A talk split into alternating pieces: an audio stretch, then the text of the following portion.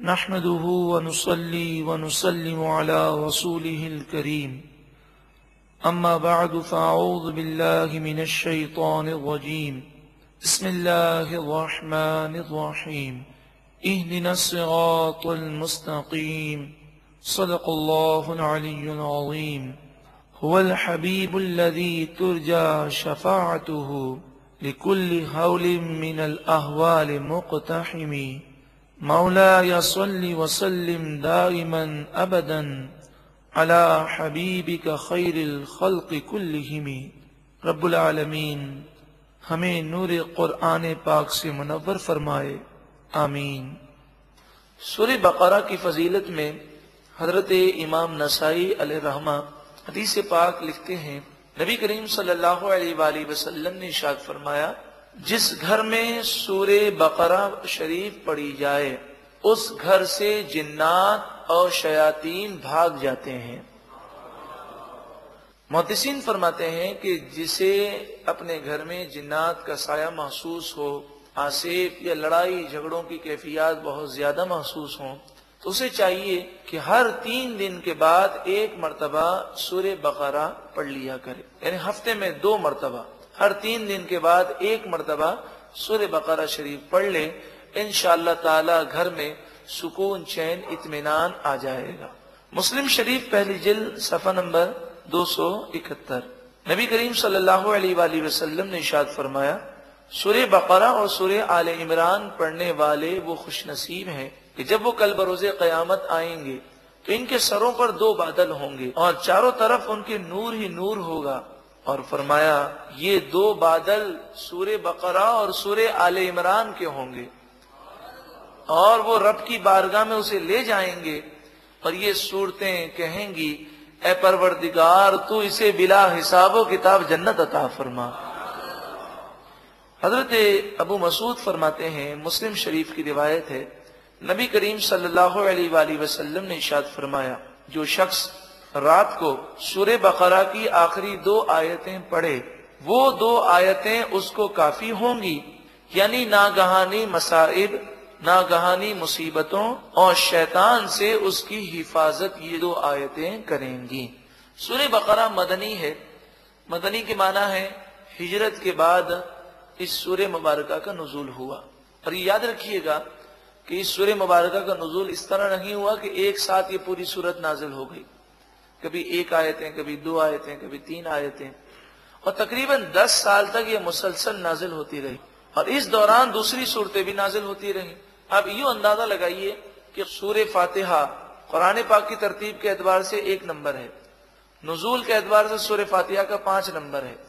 सूर्य बकरा कुरान पाक की तरतीब के एतबार से इसका दूसरा नंबर है। लेकिन नजूल के एतबार से इसका नंबर 87 है। नबी करीम सल्लल्लाहु अलैहि वसल्लम जब मदीने तशरीफ़ ले गए तो सबसे पहली सूरत जिसके नजूल का आगाज़ हुआ वो सूर्य बकरा है। और ये मुसलसल दस साल तक नाजिल होती रही, इस दौरान दूसरी सूरतें भी नाजिल होती रही। नबी करीम वसल्लम पर जो आयत, जो सूरत नाजिल होती, अब वही लिखने वालों को जमा फरमाते और उन्हें फरमा देते कि ये सूरत फुना सूरत के बाद लिखो। ये आयत फुला सूरत में फुला आयत के बाद और फुला आयत से पहले लिख दो। नजूल की तरतीब और है।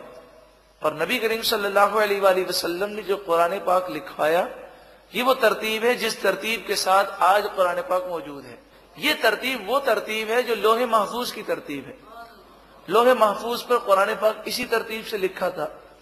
और नबी करीम सल्लल्लाहु अलैहि वसल्लम को अल्लाह ताला ने वो निगाह अता फरमाई कि जब भी कोई आयत नाजिल होती, आप लोहे महफूज पर देख कर साहब कराम को फरमा देते कि इस आयत को फला सूरत में, फला आयत के बाद लिखो।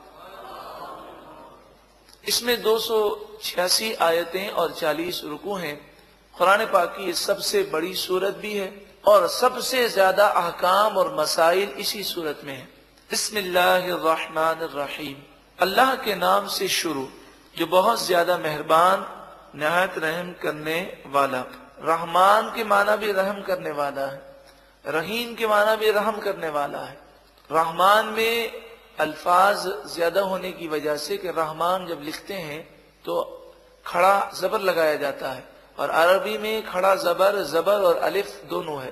तो रहमान में पाँच हरूफ हैं, रहीम में चार हरूफ हैं। रहमान में ज्याती माना है।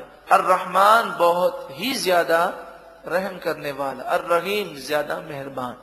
आप कोशिश किया करें कि तर्जमा गौर से सुने और आपकी पूरी तवज्जो तर्जमे पर होनी चाहिए।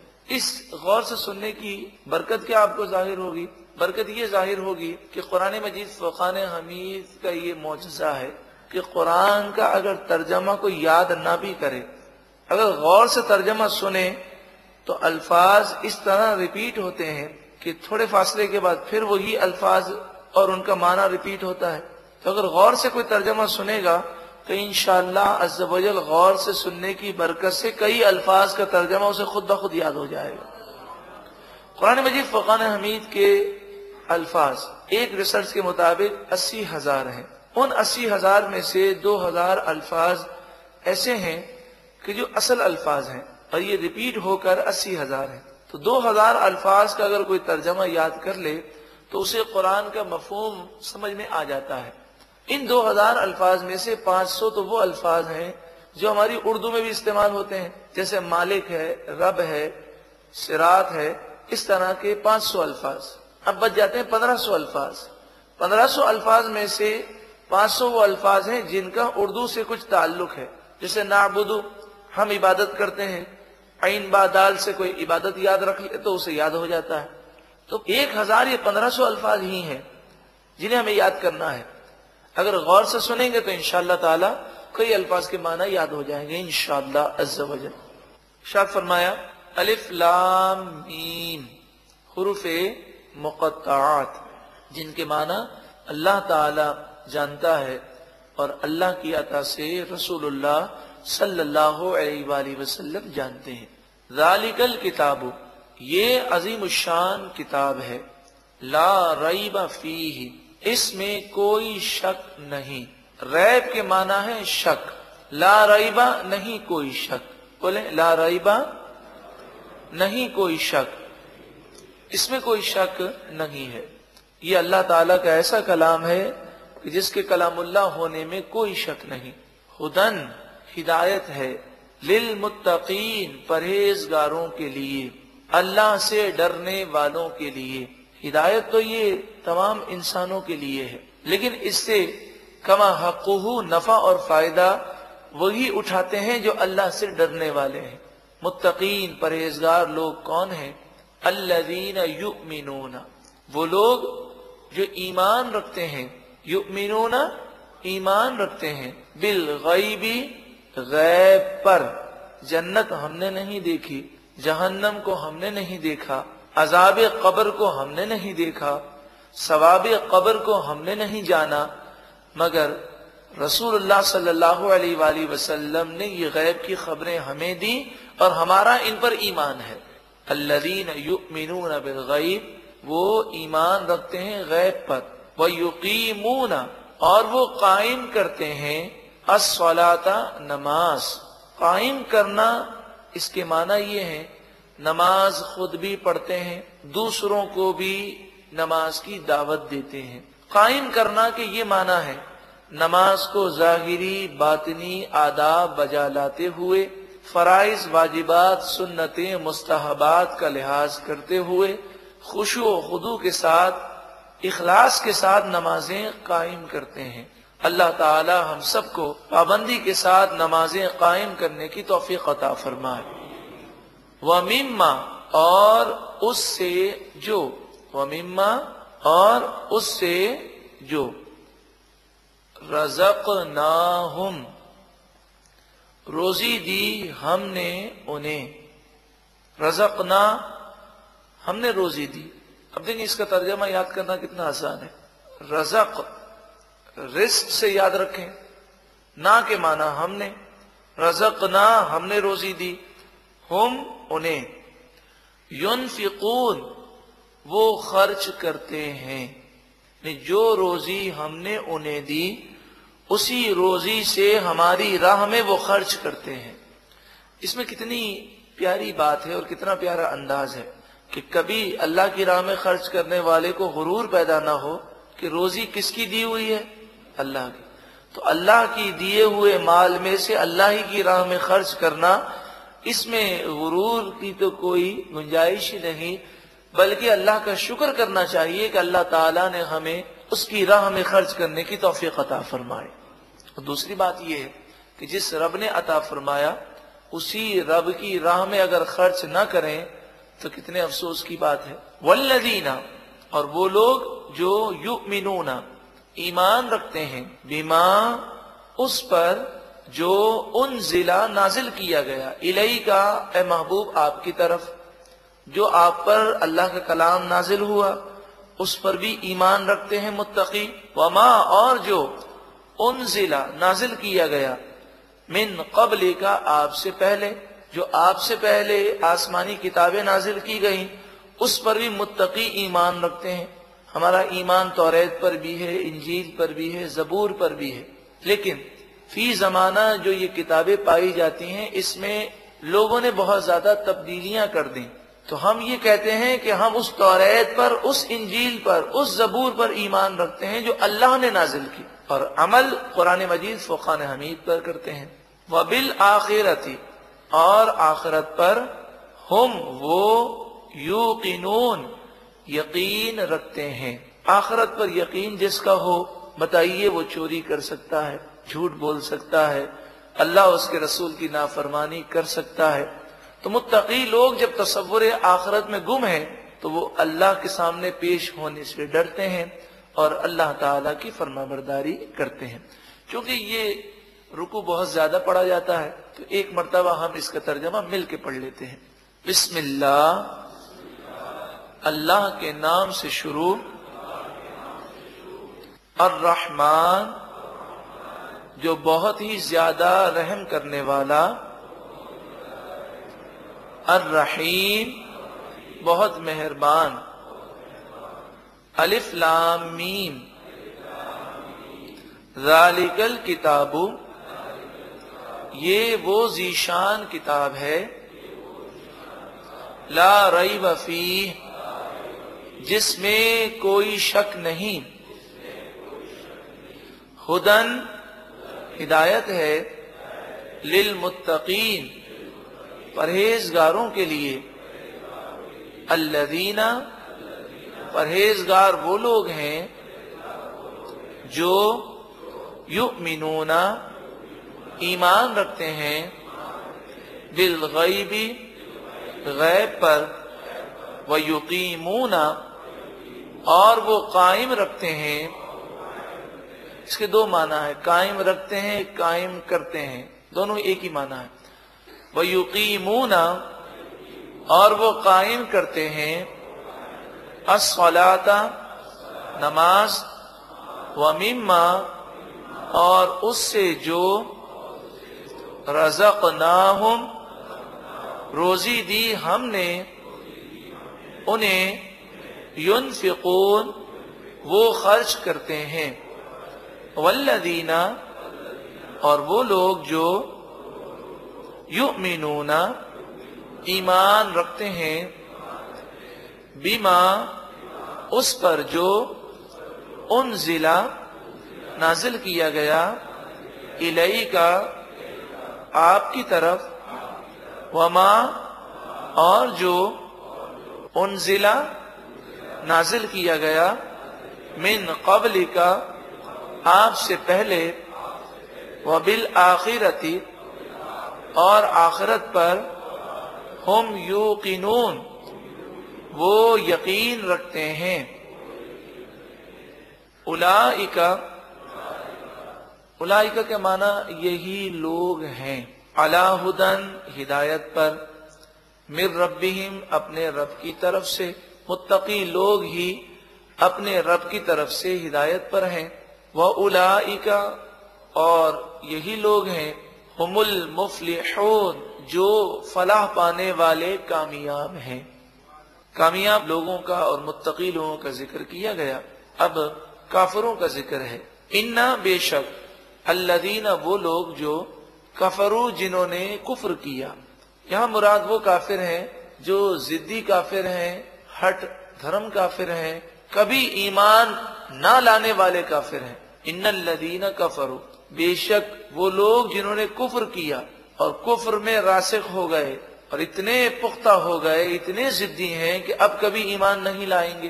तो ऐसे लोगों के मुतालिक फरमाया जा रहा है सवा उन अलहिम, बराबर है अलहिम इन लोगों पर अनजरता आप उन्हें डराएँ। अम लम तुंजिर या आप उन्हें न डराएँ। आप उन्हें नसीहत करें या ना करें। ला युमिनून, वो ईमान नहीं लाएँगे। तो आपकी नसीहत में कोई कमी नहीं है। इसमें कोई कोताही नहीं है। इनके दिल उन पत्थरों की मानंद है, जिन पर जब बारिश बरसती है तो वहाँ से कोई सब्जा उगता नहीं है। खत्म अल्लाह अल्लाह ताला ने मोहर लगा दी। अला कुलूबिहिम इन लोगों के दिलों पर। कुलूब के माना दिल। व अला समहिम और इनके कानों पर मोहर लगा दी। व अला अबसौरिहिम गिशावा और उनकी आँखों पर पर्दा है।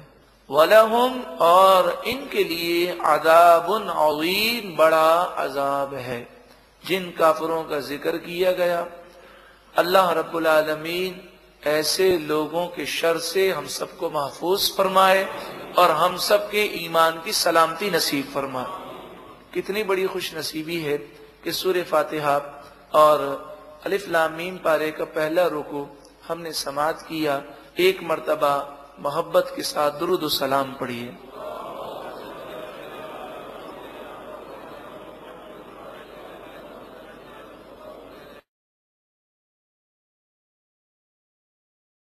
वमिनन्ना से और लोगों में से। मई यकोलू, बाज कहते हैं आ मन्ना हम ईमान लाए बिल्लाही अल्लाह पर, व बिल यौमिल आखिर, और आखरत के दिन पर। वमा हम बिमुमिनीन हालाँकि हरगिज वो मोमिन नहीं। ईमान का दावा कर रहे हैं। कुरान उनके ईमान के दावे का ज़िक्र कर रहा है। और फिर फरमा रहा है, वो मोमिन ही नहीं। इसकी वजह क्या थी? ये मुनाफिकीन थे, जिनके दिल में नबी करीम सल्लल्लाहु अलैहि वसल्लम की ताजीम नहीं थी। ये हुजूर अकदस सल्लल्लाहु अलैहि वसल्लम के सामने ईमान तो लाए, लेकिन दिल से उन्होंने हुजूर को तस्लीम नहीं किया। हुजूर की बेअदबी और गुस्ताखी किया करते थे तो फरमाया, वमा हम बेमिन वो हर गिज मोमिन नहीं। युखाद अल्लाह वो अल्लाह को धोखा देने की कोशिश करते हैं। वल्लदीन आमनो और ईमान वालों को धोखा देने की कोशिश करते हैं। हकीकत में तो ये है कि वो रसूलुल्लाह सल्लल्लाहु अलैहि वसल्लम को धोखा देने की कोशिश करते थे। लेकिन कुरान ने फरमा युखादिऊन अल्लाह वो अल्लाह को धोखा देने की कोशिश करते हैं। इसकी वजह यह है कि रसूलुल्लाह सल्लल्लाहु अलैहि वसल्लम अल्लाह के भेजे हुए हैं और रसूलुल्लाह सल्लल्लाहु अलैहि वसल्लम की बेअदबी करना दर हकीकत अल्लाह की बेअदबी करना है। और हुजूर को धोखा देने की कोशिश करना दर हकीकत अल्लाह को धोखा देने की कोशिश करना है। और मोमिनों को इस तरह धोखा देते कि अपने मुसलमान होने का दावा करते, उनके सामने नमाज़ पढ़ते, उनके सामने कुरान पढ़ते, उनके सामने जिहाद में शरीक होते, लेकिन दिल से वो हुजूर पर ईमान नहीं लाए थे। वमा यकदाऊना वो धोखा नहीं देते, इल्ला अनफुसहुम, मगर अपनी ही जानों को अपनी ही जानों को, खुद अपने आप को वो धोखा दे रहे हैं। वमा यश और वो शूर नहीं रखते। फ़ी कुलूबिहिम, उनके दिलों में मरदुन बीमारी है, निफाक की बीमारी है। हुजूर सल्लल्लाहु अलैहि वसल्लम से हसद की बीमारी है। तो नबी करीम सल्लल्लाहु अलैहि वसल्लम के मकाम और मरतबे से वो जलते थे। तो फरमाया फजाद मरदन। अल्लाह ने उनकी बीमारी को और बढ़ा दिया। इसको समझने से पहले यूँ समझें कि अगर कोई किसी से जलता हो, हसद करता हो तो उसका मकाम जिस कदर बुलंद होगा, उसके हसद में क्या होगा? इजाफा होगा। तो इनके दिल में बुगज रिसालत का मर्ज था। इनके दिल में हुजूर का हसद था। अल्लाह तबारक वाली ने कुरान की कई आयतें हुजूर की फजीलत में, हुजूर की बुलंदी में और हुजूर के मकाम और मरतबे को बयान करने के लिए नाजिल फरमाई। जैसे जैसे आयात नाजिल होती, उनका हसद और उनका मर्ज और बढ़ जाता। वलहुम, और उनके लिए अजाबुन अलीम। अलीम के माना दर्दनाक। दर्दनाक अजाब है। बीमा कानू, इस वजह से कि वो यकबून किज्ब, झूठ। इस वजह से कि वो झूठ बोला करते थे। तो झूठ की ये नहूसत है कि इनके लिए दर्दनाक अजाब है। मुनाफिकीन ईमान लाने का दावा करते, लेकिन वो झूठे थे। मोमिन को भी चाहिए कि वो झूठ से बचें। हदीस पाक में फरमाया कि झूठ इंसान को हलाक कर देता है और सच इंसान को नजात देने वाला है। वह ईजा और जब कीला कहा जाए, लहुम इन मुनाफिकों से, ला तुफसिदो, तुम फसाद न करो। फिल अर्दी ज़मीन में, ऐसी बातें करके, हुजूर के खिलाफ बातें करके हुजूर की ताजीम और तोकीर निकालने की कोशिश करते हो तो मुसलमानों में फसाद होता है। तुम फसाद न करो। कालू वो कहते हैं इन नमा नाहनु मुस्लिहून। हम तो सिर्फ़ इसलाह करने वाले हैं। मुस्लिह माने इसलाह करने वाले। वो कहते हैं, हम तोहीद की हिफाजत कर रहे हैं। साहबा कराम ताजीम में बहुत आगे बढ़ गए हैं तो हम तो इसलाह कर रहे हैं। मुफसरीन ने इस पर बड़ी तफसील लिखी है। सिर्फ़ हम मुख्तसर समझ रहे हैं। तो ये फसाद कर रहे हैं। कुरान इनसे फरमा रहा है कि फसाद मत करो। लेकिन क्या कह रहे हैं? हम तो इसलाह कर रहे हैं। पता चला हर फसादी शख्स यही कहता है कि मैं फसाद करने वाला नहीं, बल्कि मैं तो कौम की इसलाह कर रहा हूँ। अला, सुन लो। इन हम हम बेशक यही लोग अलमुफसिदून फसाद करने वाले हैं। वला किल्ला यशरून लेकिन वो शूर नहीं रखते, समझते नहीं है। वह ईजा और जब तीला कहा जाए, लहुम उन मुनाफिकों से, आमिनू, ईमान लाओ। कमा, जैसा कि आमन नास, लोग ईमान लाए। जैसा लोग ईमान लाए, वैसा तुम भी ईमान लाओ। लोग से मुराद यहाँ साहबा कराम है। उनसे कहा जाता कि साहबा कराम की तरह ईमान लाओ। जैसे साहब कराम हजूर से मोहब्बत रखते हैं, इश्क रखते हैं ताजीम तोकीर करते हैं। कौलू, वो कहते, अनुमीनो, क्या हम ईमान लाए? कमा, जैसा कि आमन सुफहा, बेवकूफ़ लोग ईमान लाए। यानी साहब कराम को, इश्क मोहब्बत को, ताजीम तोकीर को, वो बेवकूफ़ी करार देते क्या हम इन बेवकूफ़ों की तरह ईमान लाए? इससे ये मालूम हुआ कि साहब कराम की तोहीन करना, ये मुनाफिकों का तरीका है। अला, सुन लो इन नहुम हम बेशक वही असफहा बेवकूफ़ हैं वला किल्लामून लेकिन वो जानते नहीं हैं। ईजा और जब, लकुल लदीन आमन, लकू के माना मुलाकात करें, और जब वो ईमान वालों से मुलाकात करते हैं, कौलू, वो कहते हैं, आमन्ना, हम ईमान लाए। व इदा और जब, खलऊ वो जुदा होते हैं, खलवत में होते हैं, खलव, खलवत से याद रखें। जब वो खलवत में होते हैं, जुदा होते हैं। इला शयातीन अपने शैतानों के पास। या शयातीन से मुराद वो मुनाफिकों के सरदार हैं जिनके अकीदे दुरुस्त नहीं है। उनके पास, अपने सरदारों के पास होते हैं। कालू, वो कहते हैं, इन्ना माकुम बेशक हम तुम्हारे साथ हैं। इन्नमा नाहनु मुस्ताहजीन हम तो सिर्फ़ मज़ाक करते हैं, मुसलमानों का मज़ाक उड़ाते हैं, उन्हें बेवकूफ़ बनाते हैं। अल्लाह अल्लाह ताला बिहिम, उन्हें उनके मज़ाक की सजा देगा। इस मज़ाक उड़ाने की सजा अल्लाह देगा।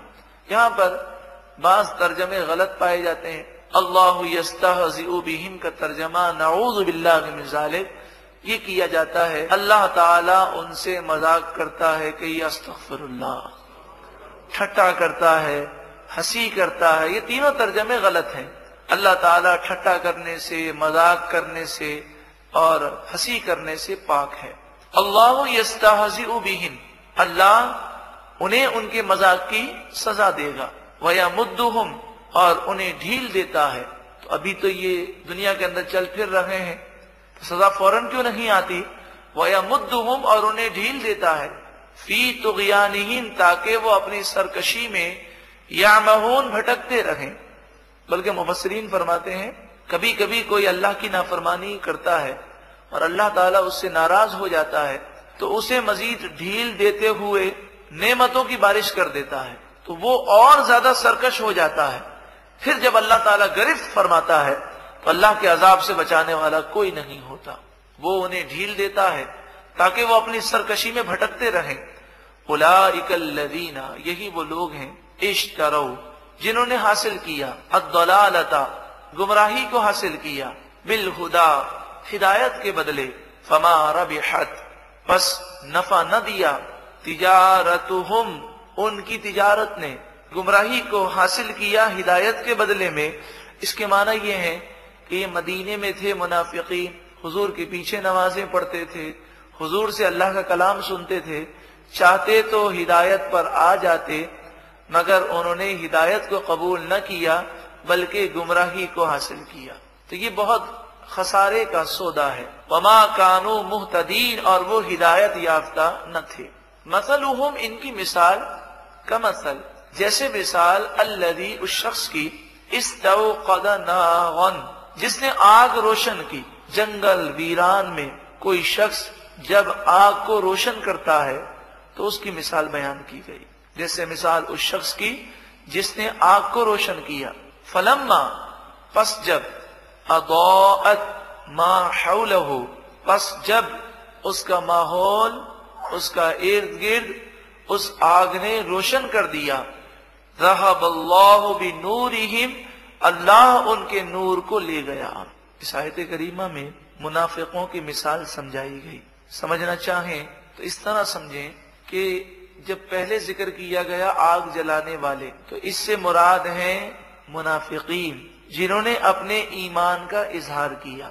फिर आग का बुझ जाना और रहब अल्लाह नूरिहिम अल्लाह ताला ने उन्हें नूर से, रोशनी से महरूम कर दिया। उससे मुराद है निफाक करना, हुजूर का बुग्ज रखना। तो जब उन्होंने ईमान का इजहार किया कल मैं तैयबा पढ़ा, ला इलाहा अलैहि वसल्लम। तो ये कलमा ऐसा नूर है कि ज़ाहिर और बातिन को रोशन और मुनवर कर देता है। तो होना तो ये चाहिए था, ये मुनवर हो जाते। मगर बुग्ज रिसालत की वजह से, इस नूर से ये महरूम हो गए। और इशाद फरमाया वह तारा कहम अल्लाह ने उन्हें छोड़ दिया। फ़ी गोलुमातिन अंधेरियों में, ला युब सिरून वो नहीं देखते, उन्हें अब कुछ नज़र नहीं आता। अब वो भटक रहे हैं। खुद भी गुमराह हैं, दूसरों को गुमराह कर रहे हैं। सोमुम बहरे हैं, बुकमुन, गूँगे हैं ओमयुन अंधे हैं। बहरे, गूँगे, अंधे हकीकी मानों में नहीं है। यहाँ मुराद ये है कि अपने कान से वो फ़ायदा नहीं उठा रहे। हक को नहीं सुनते, हक को नहीं देखते, हक के लिए जबान को इस्तेमाल नहीं करते। सुमुन बहरे हैं, बुकमुन गूँगे हैं, ओमयुन, अंधे हैं। फहुम, पस, वो, ला यरजून नहीं पलटेंगे। जिस तरह बहरा, गूँगा, अंधा अगर राह भूल जाए तो ना देख सकता है, न किसी की पुकार सुन सकता है, न किसी को ये पूछ सकता है कि रास्ता किस तरफ़ है तो वो भटकता रहेगा। फहुम, ला यरजून अब वो इस्लाम की तरफ़ लौट कर नहीं आएँगे। औ, या, कसयबिन, जैसे मिसाल सईब की सईब तेज बारिश मिनस समाई, आसमान से। फ़ी ही जिसमें गुलुमातुन, अंधेरियाँ हैं। वह रादुन और कड़क है। वह बरकुन और बिजली है। तेज बारिश में जहाँ फवाइद हैं, वहाँ पर इस बात का डर ज़रूर होता है कि कहीं बिजली न गिर जाए। जब कड़क जोरदार होती है तो दिल हिल जाता है और तेज बारिश में अंधेरा भी छा जाता है। तो जहाँ बारिश के फवाइद हैं, वहाँ ये तीन चीज़ें उसके साथ हैं। तो जहाँ इस्लाम के फवाइद हैं, जहाँ इस्लाम की बरकतें हैं, वहाँ आजमाइशें भी हैं। जिहाद में जाना पड़ता है, जान का नजराना पेश करना है, मुकाबले के लिए गए तो जख्मी होना है, इज़्ज़त को दाव पे लगाना पड़ता है, अपनी औलाद को दाव पे लगाना पड़ता है। क्योंकि जब इंसान इस्लाम पर अमल पैरा होता है तो जो लोग इस्लाम के दुश्मन हैं, वो उस शख्स के भी दुश्मन बन जाते हैं। तो इस तरह के वाकयात तो होते हैं। अकलमंद दाना और समझदार वो होता है जो इस राह में पीछे ना हटे। बल्कि वो जब इतना बड़ा मकाम हासिल करने के लिए चला है, जन्नत के हसूल के लिए चला है तो इन मुश्किल का मुकाबला करे। मुनाफिकीन की एक दूसरी किस्म थी। पहली किस्म जो आयत नंबर सत्रह और आयत नंबर अठारह में बयान हुई, ये वो किस्म थी जो पक्के मुनाफिक थे। और अव कसयबिन से मुनाफिकीन की उस किस्म का बयान है जो शक में मुबतला थे। कभी इस्लाम की तरफ़ माइल हो जाते, कभी कुफर की तरफ़ चले जाते, कभी हुजूर की ताजीम मोहब्बत आती और कभी फिर बातें सुनकर नबी करीम सल्लल्लाहु अलैहि वसल्लम के गुस्ताख बन जाते। तो फरमाए, इनकी मिसाल कैसे है? इनकी मिसाल ऐसे है कि जब तेज बारिश होती है तो उसमें मुश्किल भी आती हैं। तो वो आजमाइशें देखकर इस्लाम से ये लोग मुनहरिफ हो जाते हैं। और जब उन्हें इस्लाम का फ़ायदा मिलता है तो बड़े खुश होते हैं। इसकी मजीद तशरी और तफसीर आगे की गई। या जालूना वो डालते हैं। असाबियाहुम अपनी उंगलियाँ। फ़ी आजानिहिम, अपने कानों में। मिनस सवाइक, कड़क के सबब। सवाइक, उस कड़क और उस बिजली को कहते हैं जो चमकती भी है, शोर भी मचाती है और गिर भी पड़ती है। तो उस गिरने वाली बिजली के खौफ से ये अपने कानों में उंगलियाँ डालते हैं। हदर मौत मौत के डर से, लेकिन जिस तरह बारिश में कोई शख्स हो, कान में उंगली डाल दे तो क्या बिजली के गिरने से वो बच सकता है? इसी तरह ये मुनाफिकीन भी कुछ भी कर लें, अल्लाह के गजब से नहीं बच सकेंगे। वल्लाह और अल्लाह ताला मुहीतुन, घेरने वाला है बिल काफिरीन काफिरों को। यकादुल बरको यख अब करीब है कि ये बिजली उनकी आँखें ले जाए। हलाकत बिल्कुल करीब आ गई है। इनका निफाक का मर्ज इस कदर बढ़ गया है। ये बीमारी इनको तबाह करने वाली है। कुल्लमा अदो मशऊफी कुल्लमा जब कभी अदो रोशनी होती है, लहुम उनके लिए मशऊफी ही वो उसमें चलते हैं। जब भी फतुहात मिलती हैं, जब भी फ़ायदा होता है तो इस्लाम पर चलना शुरू कर देते हैं। कहते हैं, इस्लाम तो बहुत अच्छा मज़हब है। वह ईदा और जब औलमा अंधेरा छा जाए। अलहिम, उनके ऊपर वो खड़े रह जाते हैं। जब मुश्किल आती हैं तो इस्लाम पर चलना छोड़ देते हैं। इसकी मिसाल हम इस तरह दे सकते हैं कि बाज लोग वो होते हैं कि नमाज़ अल्लाह की रजा के लिए नहीं, बल्कि अपने मुश्किल के हल के लिए पढ़ते हैं। अब नमाज़ पढ़ना शुरू करें और मुश्किल हल हो जाएँ तो नमाज़ पढ़ते रहते हैं। और अगर नमाज़ पढ़ना शुरू करें और मुश्किल जैसी हो, वैसी ही रहे तो बसा औकात वो बदनसीब नमाज़ को छोड़ देते हैं। और कहते हैं, मुझे तो कोई फ़ायदा नज़र नहीं आता, वजीफा पढ़ने का कोई फ़ायदा नज़र नहीं आता। ये सोच गलत है। हम नमाज़ पढ़ते हैं, अल्लाह की इबादत करते हैं, अल्लाह की रजा के लिए। हाँ वो अपने कर्म से, उसने जब कर्म फरमाया तो इनशाला जब वो राज़ी हो जाएगा तो हम सबका बेड़ा पार हो जाएगा। वलऊ शाह अल्लाह और अगर अल्लाह ताला चाहे बिसमहिम व उनके कान भी ले जाए और उनकी आँखें भी ले जाए। अल्लाह ताला चाहे तो उनके कान भी ले जाए और उनकी आँखें भी ले जाए। यानी अल्लाह ताला मुनाफिकों को तबाह करना चाहे तो वो कर सकता है। तो मुनाफिक ये ना समझें, काफिर ये ना समझें, दुश्मनान इस्लाम ये ना समझें कि अल्लाह ताला नऊज बिल्लाजालिक कुछ नहीं कर सकता। आजमाइश है। इम्तिहान है। मलाइशिया से एक भाई तशरीफ़ लाए तो वो मुझे बता रहे थे कि आज मलाइशिया में कई ऐसे मुसलमान कहलाने वाले हैं, जो नाम नेहाद मुसलमान हैं। दीन से बहुत दूर हैं, बहुत मॉडर्न हो गए बकवास करते हैं। उनका कहना था कि मैंने कई ईसाइयों को मुसलमान किया है और कई मुसलमानों को सीधा करने की कोशिश की है। आजकल मलेशिया में उन्होंने एक सवाल पैदा किया है। वेर इज़ गॉड खुदा कहाँ है? नऊजुबिल्ला इस सवाल का पस मंजर क्या है? वो कहते हैं, फलस्तीन में हम पिट रहे हैं, इराक में हम पिट रहे हैं, अफ़गानिस्तान में हम पिट रहे हैं, कश्मीर में हम पिट रहे हैं, पूरी दुनिया में मुसलमान मार खा रहे हैं, हम खुदा को मानने वाले हैं। नाऊज में जालिक, वो ये सवाल करते हैं कि अल्लाह ताला हमारी मदद क्यों नहीं करता? कही अस्तफरल्ला तो ये नादानी है। अव्वल तो हमारे गुनाह है। जिनकी वजह से ये आजमाइश आई। अव्वल तो हम कुरान से दूर हो गए, जिसकी वजह से ये मुसीबतें हैं। हम बेहयाई, फहाशी और यानी बेपर्दगी में मुबतला हो गए। हम मुसलमानों में से अक्सरियत बेनमाजी है। अक्सरियत कुरान से दूर है। असल वजह तो ये है। और दूसरी तरफ़ काफरों को अगर बजाहिर कुछ गलबा भी मिल जाए तो ये हमारी आजमाइश और उनको ढील है। अल्लाह ताला जो चाहे कर सकता है, लेकिन उसकी हिकमत है, उसकी मशीयत है। इस तरह के सवालात अपने जहन में पैदा करना और लोगों से पूछना, ये बहुत बड़ी बेबाकी है। अल्लाह ताला हम सब के ईमान की हिफाजत फरमाए। कुरान मजीद फ़ुकान हमीद में हर पैदा होने वाले सवाल का जवाब मौजूद है। कुरान फरमाता है, वलकद अदिल्ला। बेशक अल्लाह ने तुम्हारी मदद बदर के मकाम पर फरमाई है। जबकि तुम बेसरो सामान थे। छह या आठ तलवारें थी। उन छह या आठ तलवारों ने हज़ार तलवारों का मुकाबला किया।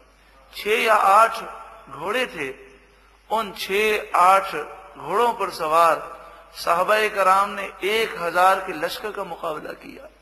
तो मदद तो उस वक्त भी आई, लेकिन उन साहबा कराम जैसा जज्बा भी बेदार किया जाए वो जिस तरह कुरान हदीस पर अमल पैरा थे, उसके मुताबिक अगर ज़िंदगी गुजारी जाए वन तुम आलौन इन कुन तुम मोमिन अगर तुम पक्के मोमिन हो तो तुम ही गालिब रहोगे।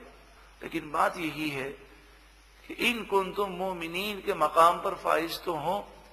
रब्बुल आलमीन की रहमत और मदद अभी भी आ सकती है।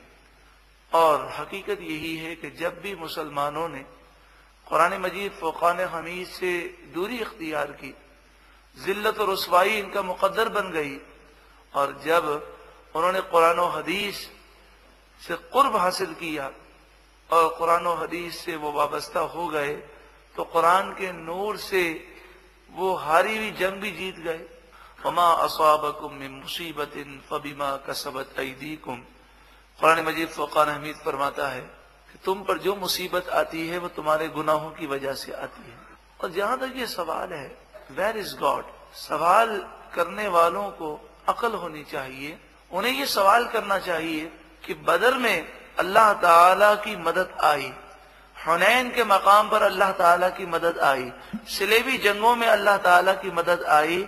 यहाँ तक कि 1965 की जंग में भी अगर देखा जाए तो अल्लाह ताला की गैबी मदद का जहूर नज़र आया तो उन्हें ये सवाल करना चाहिए कि वो पुराने असलाफ जैसा किरदार अब हमारे अंदर क्यों नहीं है? हम वही किरदार पैदा करें अल्लाह ताला गैब से हमारी मदद फरमाएगा। और ये तो बातें सिर्फ़ समझाने के लिए हैं, वरना अगर आप देखें, इराक में भी दुश्मनान इस्लाम की अफवाज पिट रही हैं, अफ़गानिस्तान में भी पिट रही हैं कश्मीर, फलस्तीन में भी वो पिट रहे हैं। यहाँ तक कि हकीकत यह है कि चंद एक मुसलमान हैं, जिनमें जज्बा जिहाद है। उन चंद एक मुसलमानों का वो मुकाबला करने की ताकत नहीं रखते। अगर तमाम ही मुसलमान जज्बा जिहाद से सरशार हो गए तो इन अज्जल दोनों जहाँ में बेड़ा पार हो जाएगा। और ये बात भी अर्ज़ करूँ कि यहूदी हो या ईसाई हो चाहे हिंदू हो, हर शख्स अल्लाह ताला की कुदरत और ताकत को तस्लीम करता है। ऐसी बात कहने वाले ये सिर्फ़ मुसलमानों को कंफ्यूज करना चाहते हैं, वरना वो भी जानते हैं कि यहूदियत हो, कि ईसाइत हो, कहीं भी अल्लाह ताला की कुदरत को चैलेंज नहीं किया जाता, सब अल्लाह ताला की ताकत और कुदरत को तस्लीम करते हैं। वलो शाह अल्लाह बिसम अगर अल्लाह ताला चाहे तो उनके कान भी ले जाए, उनकी आँखें भी ले जाए। ये काफिर, ये मुनाफिक, ये दुश्मनान इस्लाम एक कदम भी ना चल सके। मगर अल्लाह ताला की हिकमत है, उसने ढील दी है। तुम अल्लाह ताला को मजबूर मत समझना, बेबस मत समझना। इन अल्लाह कुल्ल शईन कदीर। बेशक अल्लाह हर चाहत पर कादिर है। वो जो चाहे कर सकता है। वो रब्बुल आलमीन जब अबाबील जैसे मामूली छोटे परिंदों से वक्त की सुपर पावर को भूसा बना सकता है तो वो चाहे तो अमरीका और जो भी हुकूमतें अगर इस्लाम के खिलाफ खड़ी हों तो वो चाहे तो सब कुछ कर सकता है। बात यह है कि हमारा इम्तिहान है। हम कब ख्वाब गफलत से उठेंगे? कब हम कुरान की तरफ़ आएँगे? यही पैगाम है, यही अजम है यही सोच है कि हम कुरान से मोहब्बत करने वाले हकीकी बन जाएँ, कुरान को समझें कुरान की दावत आम करें। बुज़ुर्गों ने तो ये फरमाया रिवायतों में आता है पूरा एक रुकू कुरान का समझकर खत्म करना पूरा कुरान नाजरा बगैर समझे पढ़ने से ज़्यादा अफजल आला है। तो अल्लाह ताला का हम शुक्र अदा करते हैं। अल्लाह तबारक व ताला हमें कुरान मजीद फ़ुकान हमीद के नूर से हमारे कुलूब को मुनवर फरमाए। कुरान मजीद फ़ुकान हमीद में इशाद फरमाया, या ए लोगों मुफसरीन फरमाते हैं कि इससे पहले मोमिन का ज़िक्र है, फिर काफरों का ज़िक्र है, फिर मुनाफिकों का ज़िक्र है। पाँच आयतें मोमिनों के बारे में हैं, इसके बाद दो आयतें काफरों के बारे में हैं, और फिर तेरह आयतें मुनाफिकों के बारे में हैं। तीन गिरोह का ज़िक्र किया गया। और अगर देखा जाए तो दुनिया के अंदर तीन ही गिरोह पाए जाते हैं। कुछ मोमिनीन हैं, और कुछ खुले काफिर हैं, और कुछ छुपे काफिर हैं। अब कुरान मजीद फुकान हमीद आगे इशाद फरमाता या नास, ए लोगों बुदू तुम सब इबादत करो रबकुम अपने रब की। यानी गोया के मोमिनों को भी इबादत का हुक्म है कि वो हमेशा अल्लाह की इबादत करते रहें। इसके बाद काफरों को भी अल्लाह की इबादत का हुक्म है कि ईमान ले आए और अल्लाह की इबादत करें।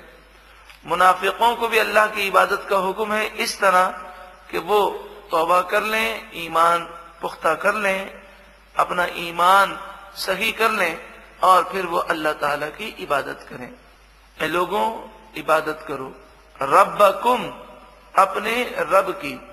अल्लदी खलकुम वो रब जिसने तुम्हें पैदा किया। वल्लदीन मिन कबलिकुम, और तुमसे पहलों को पैदा किया। कितना प्यारा अंदाज है कि इबादत करो। अगर वो रब ने कोई एहसान न भी किया होता, तब भी इबादत उसी की करनी चाहिए। मगर यहाँ फरमाया जा रहा है कि उस रब ने तुम पर इतने एहसानात किए, इतने एहसानात किए कि हर लम्हे करोड़ हा करोड़ नेमतों में तुम पल रहे हो। कभी हमने गौर किया कि सर से लेकर पाँव तक हमारा जो निज़ाम है, इस निज़ाम में अल्लाह ताला की करोड़ हा नेमतें हैं। शेख सादी रहमा फरमाते हैं, सांस अंदर जाता है, ये अल्लाह की नेमत है। सांस बाहर निकलता है, ये अल्लाह की नेमत है। सांस अंदर न जाए तो इंसान हलाक हो जाए। सांस अगर बाहर न निकले तो इंसान हलाक हो जाए। तो फरमाए, शेख सादी रहमा फरमाते हैं, अगर तो सारी ज़िंदगी अल्लाह का शुक्र, अल्लाह का शुक्र, अल्हम्दुलिल्लाह पढ़ता भी रहे, जब तू एक दफ़ा कहेगा, या अल्लाह तेरा शुक्र है तो दो मरतबा तेरा सांस अंदर आकर बाहर निकल चुका होगा। यानी एक दफ़ा अंदर आने की नेमत, एक दफ़ा बाहर निकलने की नेमत। तो फरमाया, जब तू एक दफ़ा अल्लाह का शुक्र अदा करेगा तो उस वक्त दो नेमतें जमा हो जाती हैं। तो ये तो सिर्फ़ सांस की नेमत का ज़िक्र है। हम खाना खाते हैं तो हम क्या समझते हैं, खाना ऐसे ही हजम हो जाता है? कितनी नेमतें हैं, एक पूरा निज़ाम है खाने का। और उसको अगर आप पढ़ें तो देखें, अल्लाह तबारक वाली ने कितनी नेमतें अता फरमाई। हम देखते हैं तो देखने में जिसम के कितने आजा जो है इस्तेमाल होते हैं। सिर्फ़ ये हाथ अगर उठाया जाता है तो पूरा जिसम उसके अंदर मुआविन और मददगार साबित होता है। और ये तो बातें हुई नेमतों की। सिर्फ़ ये सोच लें कि हमें पैदा भी अल्लाह रब्बुल आलमीन ने किया है। इशाद फरमाया कि, ए लोगों, इबादत करो अपने रब की अल्लदी खलकुम जिसने तुम्हें पैदा किया। वल्लदीन मिन कबलिकुम, और तुमसे पहलों को भी पैदा किया। लकुम तत्तकून, ये इबादत इसलिए करो कि तुम परहेजगार बन जाओ। पता चला कि इबादत करने की बरकत से बंदे में अल्लाह का खौफ पैदा होता है। इसीलिए हम देखें कि अल्लाह के नेक बंदों में खौफ ज़्यादा है। साहब कराम के वाकयात देखें औलिया कराम के वाकयात देखें तो उनमें अल्लाह ताला का खौफ ज़्यादा हमें महसूस होता है। और जितना इंसान गुनाहों में पड़ा हुआ है, इतना ही वो बेखौफ और निडर होता है। हज़रत इमाम आज़म अबू हनीफा रदी अल्लाह खौफ खुदा में पूरी पूरी रात रोते हैं। ये खौफ इस बात पर रहनुमाई करता है कि जितनी इबादत ज़्यादा होगी, उतना ही अल्लाह ताला की मोहब्बत, अल्लाह ताला का खौफ और खशियत ज़्यादा पैदा हो। अल्लादी अब अल्लाह ताला की नेमतों का ज़िक्र है। अल्लादी जाकुमुल फिराशन। वो रब, जिसने तुम्हारे लिए ज़मीन को बिछोना बना दिया, जिस पर तुम चलते हो। वह समा अबिना आ और आसमान को इमारत बना दिया।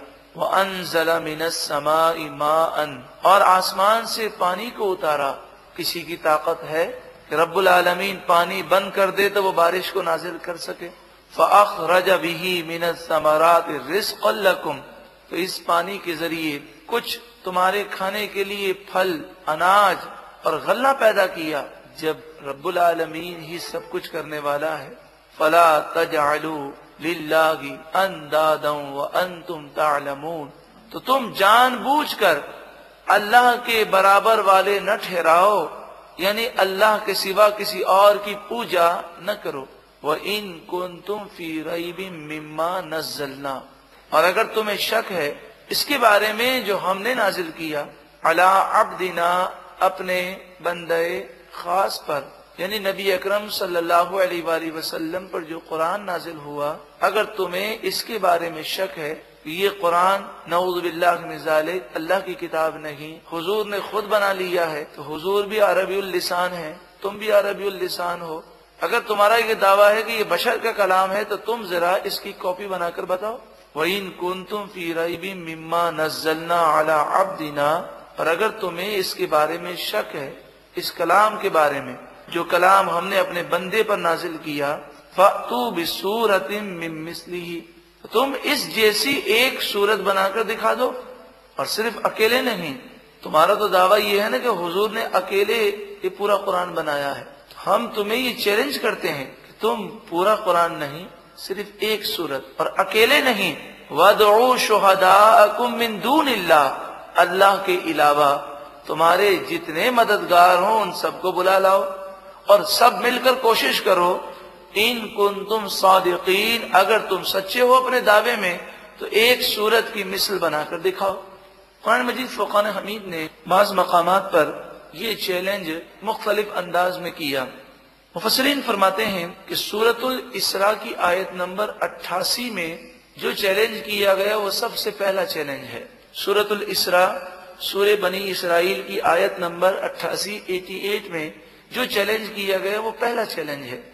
जिसमें फरमाया गया मिसली हादल कुरआन। यानी इस पूरे कुरान की कॉपी और इसका मिसल बनाने का चैलेंज किया गया कि बनाकर दिखाओ। कुफार इससे आजिज आए।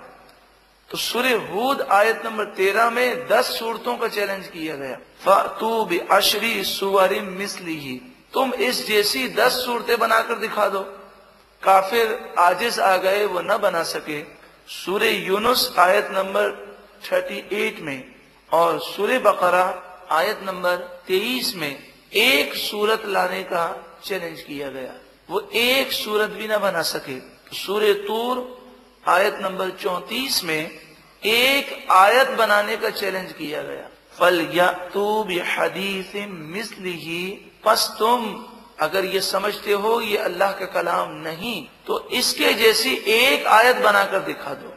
चौदह सौ साल गुजर गए, काफिर जो कुरान के दुश्मन हैं, वो काफिर जो इस्लाम के दुश्मन है, वो इस चैलेंज का मुकाबला न कर सके और एक आयत भी कुरान की मिसल न बना सके।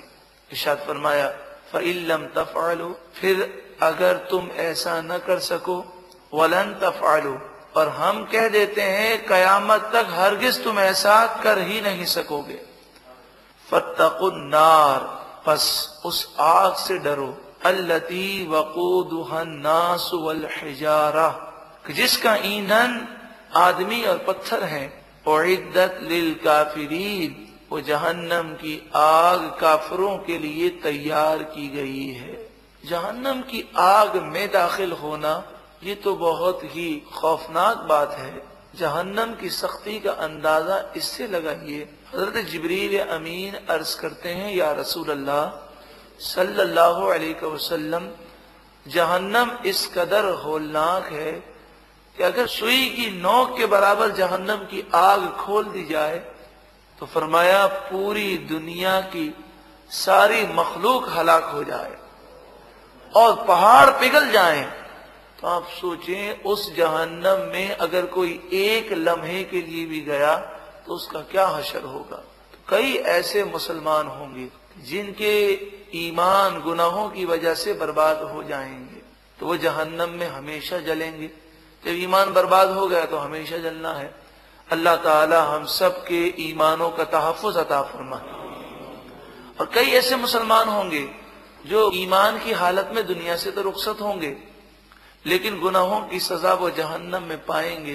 कुछ चंद मिनट के लिए जहन्नम में रहेंगे, कुछ चंद घंटों के लिए रहेंगे, कुछ मुसलमान चंद दिनों के लिए, कुछ चंद महीनों के लिए, कुछ चंद सालों के लिए और कुछ हज़ारों सालों के लिए जहन्नम में रहेंगे और होंगे मुसलमान। फिर जहन्नम की सजा पाकर वो जन्नत में जाएँगे। तो देखिए गुनाह करने में दोनों तरह से नुकसान है। अगर गुनाह करने की वजह से अल्लाह नाराज़ हो गया और ईमान बर्बाद हो गया तो हमेशा जहन्नम में जलना है। और अगर ईमान बर्बाद न हुआ, ईमान की सलामती तो नसीब हो गई। अगर गुनाहों की वजह से अगर जहन्नम में जाना पड़ गया तो बताइए क्या करेंगे? अल्लाह ताला जहन्नम की आग से महफूज फरमाए। वह बशर, अरे महबूब, आप खुशखबरी सुनाइए। अल्लदीन आमनु वामिलसालहात उन लोगों को खुशखबरी सुनाइए जो ईमान लाए और अच्छे अमल किए। ईमान का भी ज़िक्र है और अच्छे अमल का भी ज़िक्र है। जो ईमान लाए और फिर अच्छे अमल भी करे, उसे आप खुशखबरी सुना दीजिए। अन्ना लहुम जन्नातिन इन लोगों के लिए जन्नतें हैं, बागात हैं। ऐसी जन्नतें, न किसी आम आँख ने उसे देखा, न तस्वुर गुजरा, न उन नेमतों का सुना। जो नेमतें बयान की जाती हैं वो समझाने के लिए हैं, उसकी हकीकत को हम बयान नहीं कर सकते। बस इतना समझ लें कि जन्नत में हर किस्म की राहत है, हर किस्म की चाहत है, हर किस्म का सुकून है, हर किस्म की नेमतें हैं इससे कभी निकलना नहीं, कभी फना होना नहीं, कभी कोई टेंशन नहीं, कभी कोई फ़िक्र नहीं, कभी कोई परेशानी नहीं। दुनिया का कोई कितना ही करोड़पति आदमी हो, दुनिया का कोई बादशाह ही हो लेकिन वो ये दावा नहीं कर सकता कि मेरी पूरी ज़िंदगी में कभी कोई मुझे फ़िक्र नहीं आई, कभी मुझे कोई गम नहीं आया, कभी कोई मुझे परेशानी नहीं आई, लेकिन जन्नत वो मकाम है जिसमें किसी किस्म का कोई गम नहीं, कोई परेशानी नहीं। अल्लाह ताला वो जन्नतें अपने महबूब के सदक़े में हमें भी अता फरमाए। हजूर वसल्लम ने फरमाया, जब भी जन्नत मांगो तो जन्नतुल फिरदोस का सवाल किया करो। अल्लाह ताला जन्नतुल फिरदोस में अपने महबूब का पड़ोस अता फरमाए। तजरीम इन तहतिहल अनहार, जिनके नीचे नहरें रवा दवा हैं। जिनके नीचे नहरें बहती हैं। मुबसरीन ने फरमाया, नहरें बहेंगी भी, लेकिन नहरों का ज़िक्र कर कर एक खुशगवार माहौल की तरफ़ इशारा है। जरा आप उस माहौल का तस्वुर करें कि आप किसी पुरफजा मकाम पर मौजूद हैं और नीचे नहरें बह रही हैं और सुकून से बैठे हैं तो वो तस्वुर कितना खुशगवार है। तो तजरीब इंतहतिहल अनहार से ये भी मुराद है कि नहरें बहेंगी और इससे ये भी मालूम होता है कि वो माहौल कितना ही प्यारा होगा। कोई बाग, कोई तफरीही मकाम जन्नत के एक जर्रे का भी मुकाबला नहीं कर सकता। कुल्लमा जब कभी रुजिको मिनहा मिन समरतिन रिस्कन जब भी उन्हें कोई फल खाने को दिया जाएगा, कौलू हादल लदी रुजिकना मिन कबलू। तो वो कहेंगे, ये वही फल है जो इससे पहले हमें खाने को दिया गया। मुफसरीन ने फरमाया, इसके दो माना है। एक माना तो ये है कि दुनिया के अंदर जो फल हैं, जन्नती फल इसी शक्ल में होंगे। दुनिया के जो फल हैं, उसी शक्ल में जन्नती फल होंगे। या यूँ समझिए, जन्नती फल की शक्ल में दुनिया के फल हैं। शक्ल जन्नती फलों जैसी है, लेकिन जायका जन्नती फलों का जो है उसका तो कोई मुकाबला कर ही नहीं सकता। लेकिन जन्नती फलों में एक तो ये फ़र्क होगा कि आप आम खाते हैं तो आम की गुठली है, सेब खाते हैं तो सेब के बीज हैं। नबी करीम सल्लल्लाहु अलैहि वसल्लम फरमाते हैं, जन्नती फलों में बीज नहीं होंगे। और दूसरी बात, जन्नती फलों में ये होगा कि जब दरख्त से वो फल हम तोड़ेंगे और तोड़ने की सूरत ये होगी कि जब जन्नती ये ख्वाहिश करेंगे तो वो दरख्त खुद चलकर आएगा। और चलकर आएगा और अपनी शाख को नीचे कर देगा और जन्नती जो है, उस फल को तोड़ लेंगे। तो वहाँ ये नेमत होगी, जब वो फल को तोड़ेंगे तो अल्लाह की नेमत में, जन्नत में कमी नहीं आती। तो वो तोड़ेंगे और देखेंगे तो शाख पर फल मौजूद होगा। साईं तवक्कुल शाह अलह रहमा एक दिन तकरीर फरमा रहे थे। तो उन्होंने अपनी तकरीर के दौरान, अपने बयान के दौरान ये फरमाया हज़रत ने कि जन्नती जो दरख्त होंगे, वो पाँच सौ साल की मसाफत जितने ऊँचे होंगे। मतलब ये कि इसके ऊपर चढ़े तो 500 साल लगे, नीचे उतरे तो 500 साल लगे। और वो भी 500 साल से मुराद ये कि घोड़ा 500 साल तक दौड़ता रहे, तब जाकर उस दरख्त के ऊपर तक पहुँचे। तो किसी ने कहा, हज़रत, ये तो बड़ा मसला हो जाएगा। कि 500 साल में चढ़ेंगे 500 साल में नीचे उतरेंगे, तब जाके एक सेब तोड़ेंगे।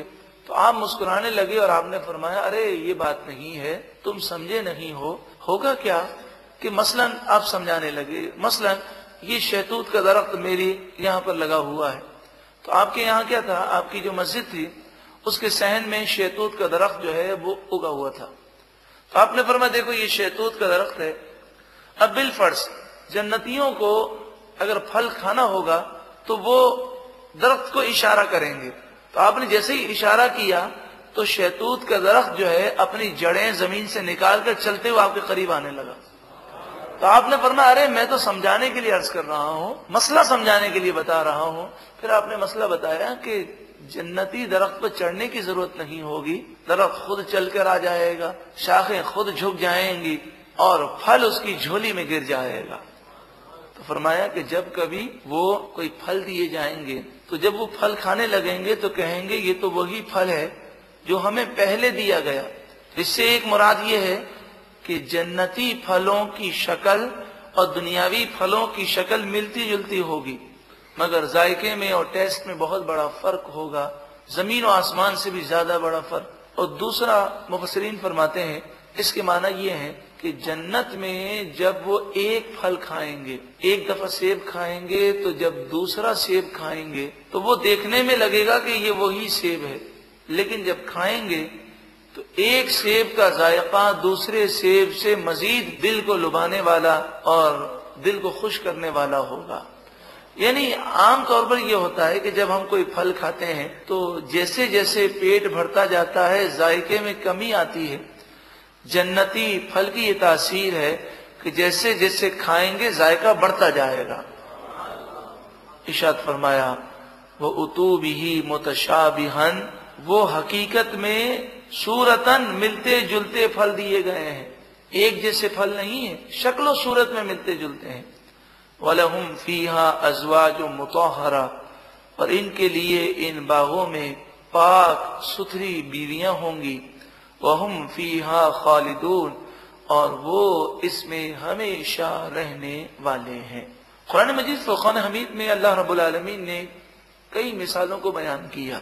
मसलन, सूरतुल अनकबूत। इस सूरत का नाम अनकबूत है। अनकबूत मकड़ी को कहते हैं। सूरतुल अनकबूत आयत नंबर 41 में मकड़ी और मकड़ी के जाले का ज़िक्र है।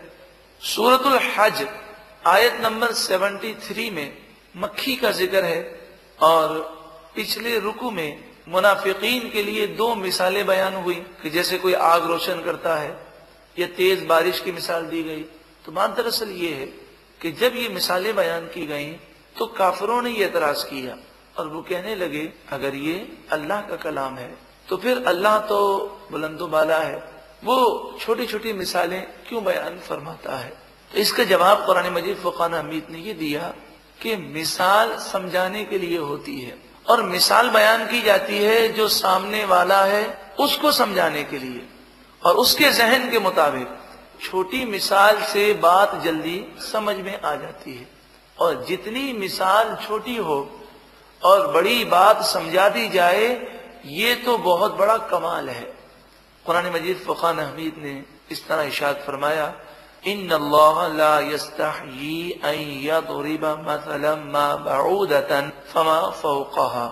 बेशक अल्लाह ताला मिसाल बयान करने से हया नहीं फरमाता, चाहे वो मिसाल मच्छर की हो या उससे भी कमतर मिसाल हो, क्योंकि मिसाल समझाने के लिए है और मुखातब जिससे बात की जा रही है, उसकी अकल के मुताबिक छोटी मिसाल से उसे बात जल्दी समझ में आ जाती है। तो छोटी मिसाल बयान करना कोई ऐसी वैसी बात नहीं, बल्कि ये तो बहुत अजीम शान अंदाज है। फरमाए, ये एतराजात करना मोमिनों का तो शेवा है ही नहीं। जो अल्लाह के नेक बंदे हैं फ़ामल्लदीन आमन, बस बहरहाल जो ईमान लाए हैं अल्लाह पर वयालमूना अन्नहुल हक बस वो जानते हैं अन्नहुल हक बेशक वो हक है मेर रबिम उनके रब की तरफ़ से। वह अम्मल लदीना कफरो। और बहरहाल जो काफिर हैं, फ़यकूलूना, बस वो कहते हैं, मादा अराद अल्लाह बिहादा मसलन, अल्लाह ताला ने इस मिसाल को बयान करके क्या इरादा फरमाया? ये मिसालें क्यों बयान फरमाई? फरमाया युदिल बिही कसीरन. काफरों को जवाब दिया गया, रब्बुल आलमीन ने ये मिसालें आजमाइश के लिए बयान की। युदिल बिही कसीरन, बहुत सारे इन मिसालों को सुनकर, कुरान पढ़कर गुमराह हो जाते हैं। वह यह दी भी कसीरन, और बहुत सारे कुरान पढ़कर हिदायत पा जाते हैं। तो कुरान पढ़कर हिदायत हर एक नहीं पाता, जिस पर अल्लाह का फजल होता है। रब्बुल आलमीन हम पर भी अपना फजल फरमाए, और कुरान के नूर से हमें मुनवर फरमाए। वमा युदिल बिही इल्लल फासिकीन। और अल्लाह ताला फासिकों को, नाफरमानों को गुमराह फरमाता है। फासिक लोग कौन हैं? अल्लदीन यन खुदून अहदी ये वो हैं जो पक्का वादा कर लेने के बाद अपने वादे को तोड़ देते हैं। जो अल्लाह से उन्होंने पक्का वादा किया, उसे वो तोड़ देते हैं। यानी तौबा करने के बाद, रुजू लाने के बाद फिर गुनाहों में पड़ जाते हैं। यह ईमान लाना, जब कोई शख्स ये कहता है, ला इलाहा इल्लल्लाह मुहम्मद रसूलुल्लाह सल्लल्लाहु अलैहि वसल्लम तो इसके माना यह है कि मैं अल्लाह की फर्मा बरदारी करूँगा और उसके रसूल की फर्मा बरदारी करूँगा। अब नाफरमानी करना गोया कि अल्लाह और उसके रसूल से किए हुए अहद को तोड़ना है।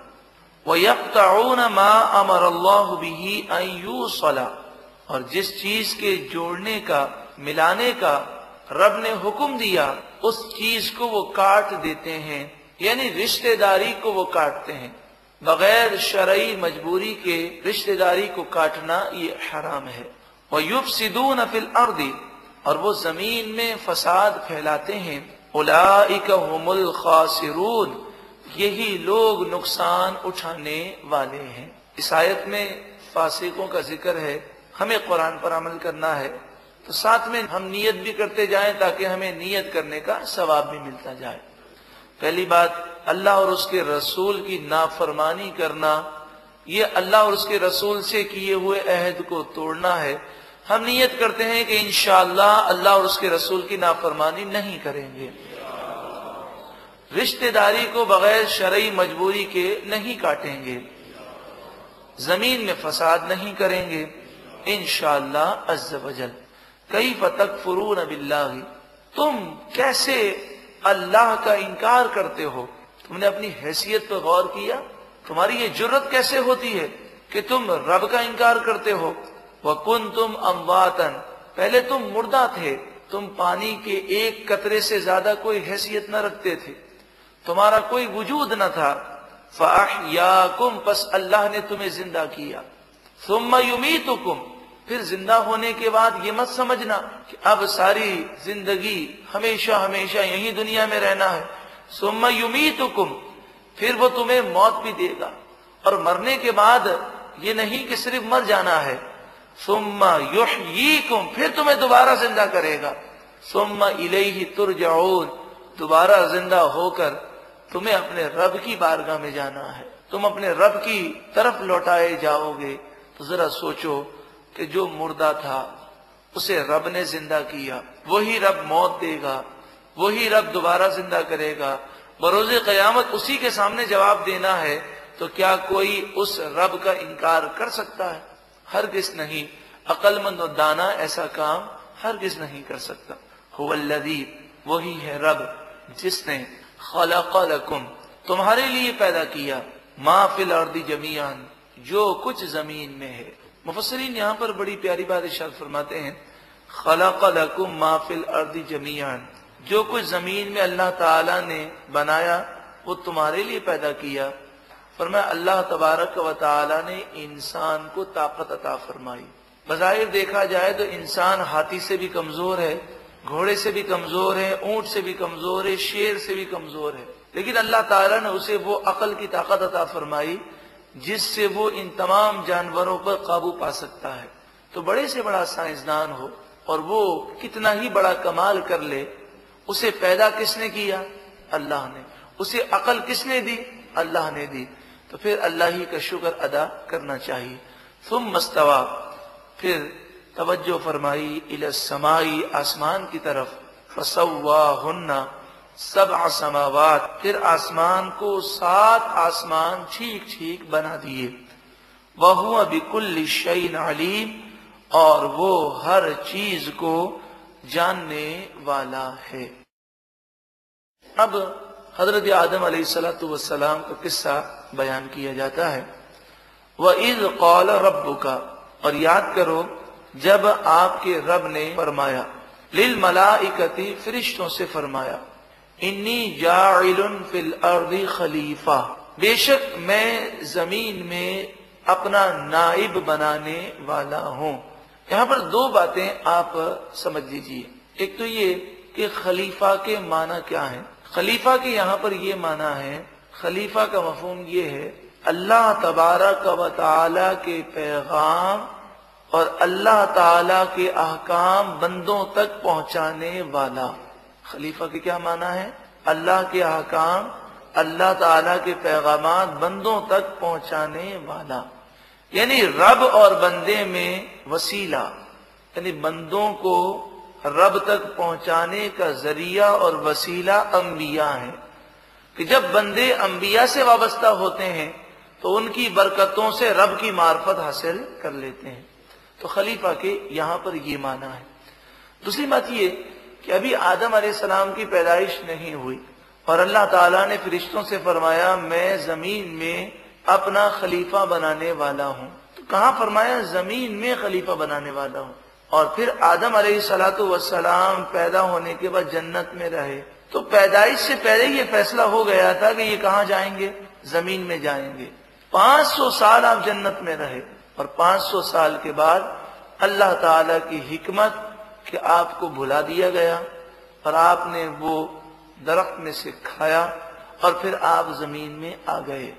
आदम सलाम का इसमें कसूर या गलती या खता नहीं है। ये अल्लाह ताला की हिकमत और अल्लाह रब्बुल आलमीन का ये फैसला था, इन्नी जाइल फिल अर्दी खलीफा। पैदाइश से पहले फरमा दिया, मैं ज़मीन में खलीफा बनाने वाला हूँ। फालो फरिश्ते बोले तजालूफीहा क्या तू इस ज़मीन में उसे खलीफा बनाएगा मई युब सिदुफीहा जो ज़मीन में फसाद फैलाएगा वह यशफिकुद्दिमा और खून बहाएगा वह नाहन नुसबिहमदिका व नुकदसुलक और हम तेरी हमद करते हुए तेरी तारीफ़ करते हुए तेरी खूबियाँ बयान करते हुए तेरी तस्वीर करते हैं और तेरी पाकी बयान करते हैं मतलब ये था है परवरदिगार, इंसान तो ज़मीन में फसाद करेगा। तो खलीफा इंसान के बजाय हमें बनाया जाए। यहाँ पर एक सवाल ये है कि फरिश्तों को कैसे पता चला कि इंसान फसाद करेगा?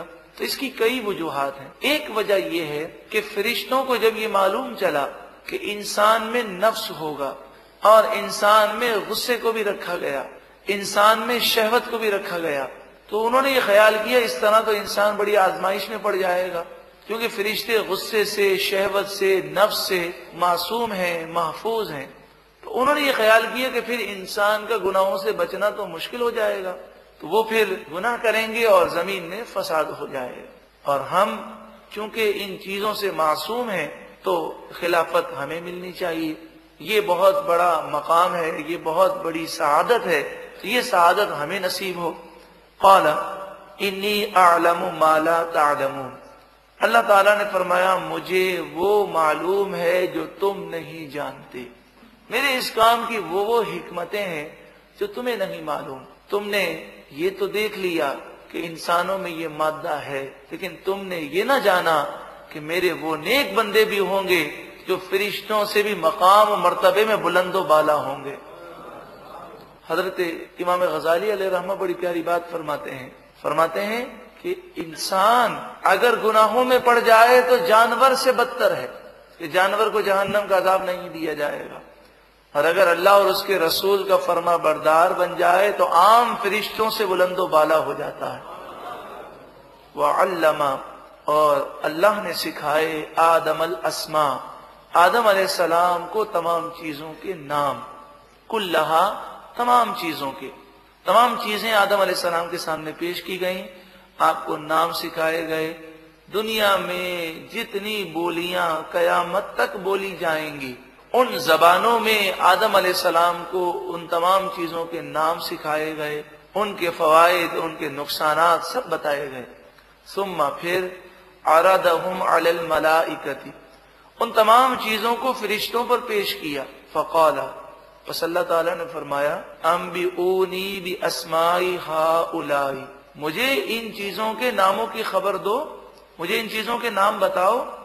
इन कुन तुम अगर तुम सच्चे हो, किसमें सच्चे हो? इस दावे में कि खिलाफत के मुस्तक हम हैं। कौलू, फरिश्ते बोले सुबहान का पाकी है तुझे। ला इल्म लना, हमारे पास कोई इल्म नहीं। इल्ला मा अल्लम तना मगर उतना ही जितना तूने हमें सिखाया। तूने जो इल्म हमें दिया वही इल्म है। इसके अलावा हमारे पास कोई इल्म नहीं। इन न का अंतल अलीमुल हकीम, बेशक तू ही इल्म वाला, हिकमत वाला है।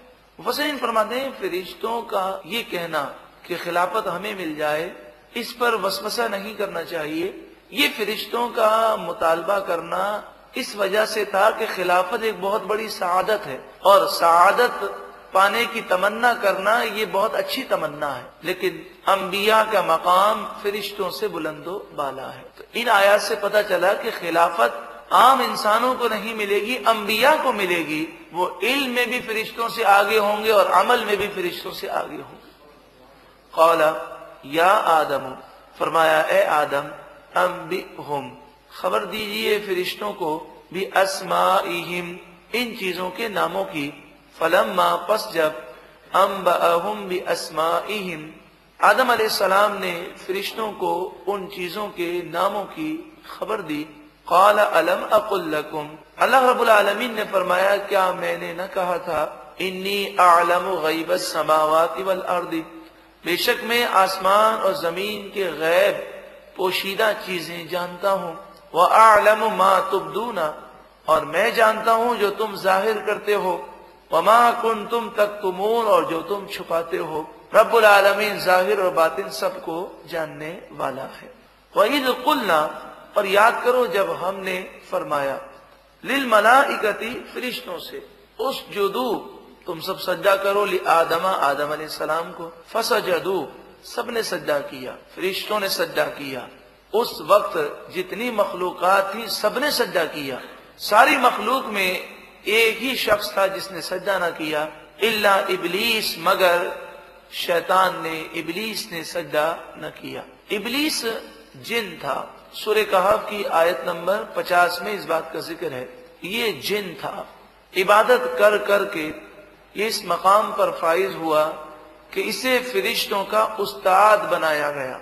लेकिन हज़रत आदम सलाम की तोहीन करके वो हमेशा के लिए मरदूद बन गया। अबा, इबलीस ने इनकार किया वस तकबरा और तकबर किया। तकबर के माना यह है कि उसने अपने आप को आदम सलाम से अफजल समझा। और तकबर की तारीफ़ यही है कि अपने आप को किसी से बेहतर समझना, ये तकबर है। वस तकबरा और उसने आदम सलाम के मुकाबले में तकबर किया। वकाना मिनल काफिरीन, और काफरों में से हो गया। अब शैतान को मरदूद कर दिया गया, उसे निकाल दिया गया। वकुलना, और हमने फरमाया, या आदम, ए आदम, उसकुन अंत जुकल जन्नता।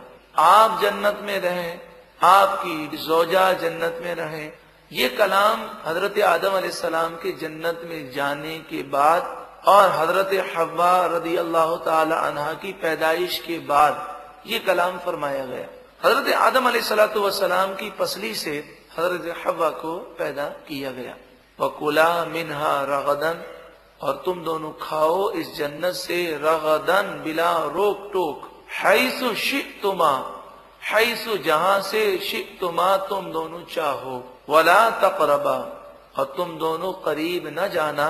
हाद ही शजरता इस दरख्त के करीब न जाना। फतकूना मिन वालिमीन वरना तुम दोनों हो जाओगे हद से बढ़ने वालों में से।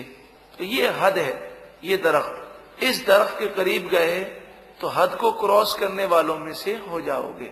500 साल तक अब जन्नत में रहे, जब तक अल्लाह ने चाहा जन्नत में रहे, और जब अल्लाह रब्बुल आलमीन ने ये चाहा कि अब आप ज़मीन में जाएँ और ज़मीन को बसाया जाए तो फनसिया। हज़रत आदम सलाम उस दरख्त को भूल गए। कुरान ने बयान किया। और आप जानते हैं कि अगर कोई रोजा रखे और रोजा रख कर वो भूल जाए और भूल में खा पी ले तो शरी मसला क्या है? उसका रोजा नहीं टूटता। बल्कि हदीस पाक में है कि भूल कर अगर खा पी ले तो वो यूँ समझे कि उसे अल्लाह ने खिलाया और अल्लाह ने पिलाया। आपको ये भुला क्यों दिया गया? इसलिए भुला दिया गया ताकि आप दुनिया में जाएँ। लेकिन अल्लाह के नेक बंदे हमेशा आजजी करते हैं और वो अपने आप को गुनागार समझते हैं। ऐसे कई बुजुर्गान दीन हैं कि हवा चलती तो रोने बैठ जाते, आंधी चलती तो रोने लग जाते। लोग कहते तो कहते, मैं रो रहा इसलिए हूँ कि ये आंधी मेरे गुनाहों की वजह से चली है। अगर मैं ना होता तो मुसलमानों पर तकलीफ़ ना आती। तो ये उनकी आजजी हुई उनका मकाम है। तो आदम सलाम को भुला दिया गया। और ये आपकी आजजी है, ये आपका मकाम है, ये आपका खौफ खुदा है कि आप कई सौ साल तक अल्लाह के खौफ से रोते रहे और तीन सौ साल तक खौफ के मारे आपने आसमान की तरफ़ निगाह नहीं उठाई। ये अल्लाह के नेक बंदों का अंदाज है। हज़रत उमर रदी अल्लाह कतई जन्नती है, लेकिन खौफ से रोते रोते आपके चेहरे अनवर पर आंसुओं की लकीरें बन गई थी। हुजूर ने इन्हें जन्नत की बिशारत दी है। हुजूर की बिशारत में इन्हें कोई शक व शुबा नहीं है। लेकिन जब अल्लाह के नेक बंदों पर खौफ का गलबा होता है तो वो सब कुछ भूल जाते हैं और अल्लाह की मोहब्बत में और खौफ में गुम हो जाते हैं। शैतान, बस उन्हें शैतान ने फिसला दिया। अजल्ला के माना होते हैं, इंसान फिसलना ना चाहे तब भी फिसल जाए। अगर आपका पाँव फिसल जाए तो आप खुद नहीं फिसलते, बल्कि आपके ना चाहते हुए भी पाँव फिसल जाता है। तो अजल्ला का जो सीगा है, अगर अरबी ग्रामर को कोई जानता हो तो वो भी जान सकता है कि अजल्ला के यही माना है कि आदम सलाम ने जान बूझकर ऐसा नहीं किया। फ़ज़ल्लशैतान अनहा। शैतान ने इस दरख्त के बारे में इन दोनों को फिसला दिया। फ़ाख रजा हुमा और उन दोनों को वहाँ से निकलवा दिया। मिम्मा उससे जो काना फ़ी ही जिस जगह में वो थे। वकुलना और हमने फरमाया, इह बितु तुम सब नीचे उतर जाओ। बादुकुम लिबादिन अदुबन तुम एक दूसरे के दुश्मन हो गए दुनिया में दुश्मनियाँ चलती रहेंगी। जन्नत में किसी किस्म का बुग्ज नहीं होगा। दुनिया में जाओगे, ये हालात तुम्हारे साथ होंगे। वलकुम फिल अर्द मुस्तकर तुम्हारे लिए ज़मीन में मुस्तकर एक आर्जी ठिकाना है। वह मताउन और बरतना है, इस्तेमाल करना है, फ़ायदा उठाना है। इलाहीन एक वक्त तक। फिर तुम्हें दोबारा मरकर अल्लाह की बारगाह में हाजिर होना है। आदम सलाम और बीबी हवा रदी अल्लाह तहा जन्नत से दुनिया में तशरीफ़ लाए। ये तो दो अफराद थे, लेकिन कुरान मजीद फ़ुकान हबीब ने जमा का सीगा इस्तेमाल फरमाया, जिसके माना यह है कि जमा अरबी में तीन से शुरू होती है। तो मुफसरीन फरमाते हैं, यहाँ इह बितू में कलाम आदम सलाम से भी है, और आपकी पुश्ते अतहर में जो आने वाली नस्लें थी, उनसे भी खिताब है। फतलक़ा आदम रबी बस आदम सलाम ने सीख लिए। मिर रबी अपने रब से कलिमात चंद कलिमात। रबना गोलमना अनफुसना, ये वाले कलीमात। और दूसरे कलिमात अहदीस तो ये बामे है कि आपने हुजूर के वसीले से दुआ फरमाई। फताब अलई बस अल्लाह ताला ने उन पर रहमत फरमाई। इन नहू हुआ, बेशक वही अतवाब बहुत तौबा कबूल करने वाला अर्रहीम, बहुत मेहरबान है। कुलना, हमने फरमाया भी तो तुम सब उतरो मिनहा इस जन्नत से। जमी अन सब, तुम सब इस जन्नत से उतर जाओ। फ़िमा या मिन्नी हुदन। बस अगर तुम्हारे पास मेरी तरफ़ से कोई हिदायत आए जब भी हिदायत आए, तुम उस हिदायत और उस पैगाम पर अमल करना। फमन तबिया हुदाया। बस जो कोई पैरवी करेगा मेरी हिदायत की, मेरे पैगाम की, फला खौफुन अलैहिम, उन पर न कोई खौफ होगा वलाहुम यह जनून और न वो गमगीन होंगे। वल्लदीन कफरू। और वो लोग जिन्होंने कुफर किया। वह कजबू भी आयातिना। और हमारी आयतों को उन्होंने झुटलाया उलाइकाबुन्नार यही लोग जहन्नमी हैं। हम फ़ी हा खालिदून। वो इसमें हमेशा रहने वाले हैं। दोनों गिरोह का ज़िक्र कर दिया गया जन्नती और जहन्नमी। इंसान को अल्लाह ने अकल भी दी है। अब फमन तबिया हुदाया। या तो इस पर पैरोकार हो जाए। कि अल्लाह की हिदायत पर अमल करे। और ला खौफुन या जनून का ताज अपने सर पर सजा ले और जहन्नम के खौफ से और कयामत के खौफ से बरी हो जाए और जन्नत में चला जाए। या फिर दूसरा रास्ता है जहन्नम का। हम यकीनन अक्लमंद हैं। अल्लाह ताला हमें जन्नत के रास्ते पर चलने की तोफ़ी अता फरमाए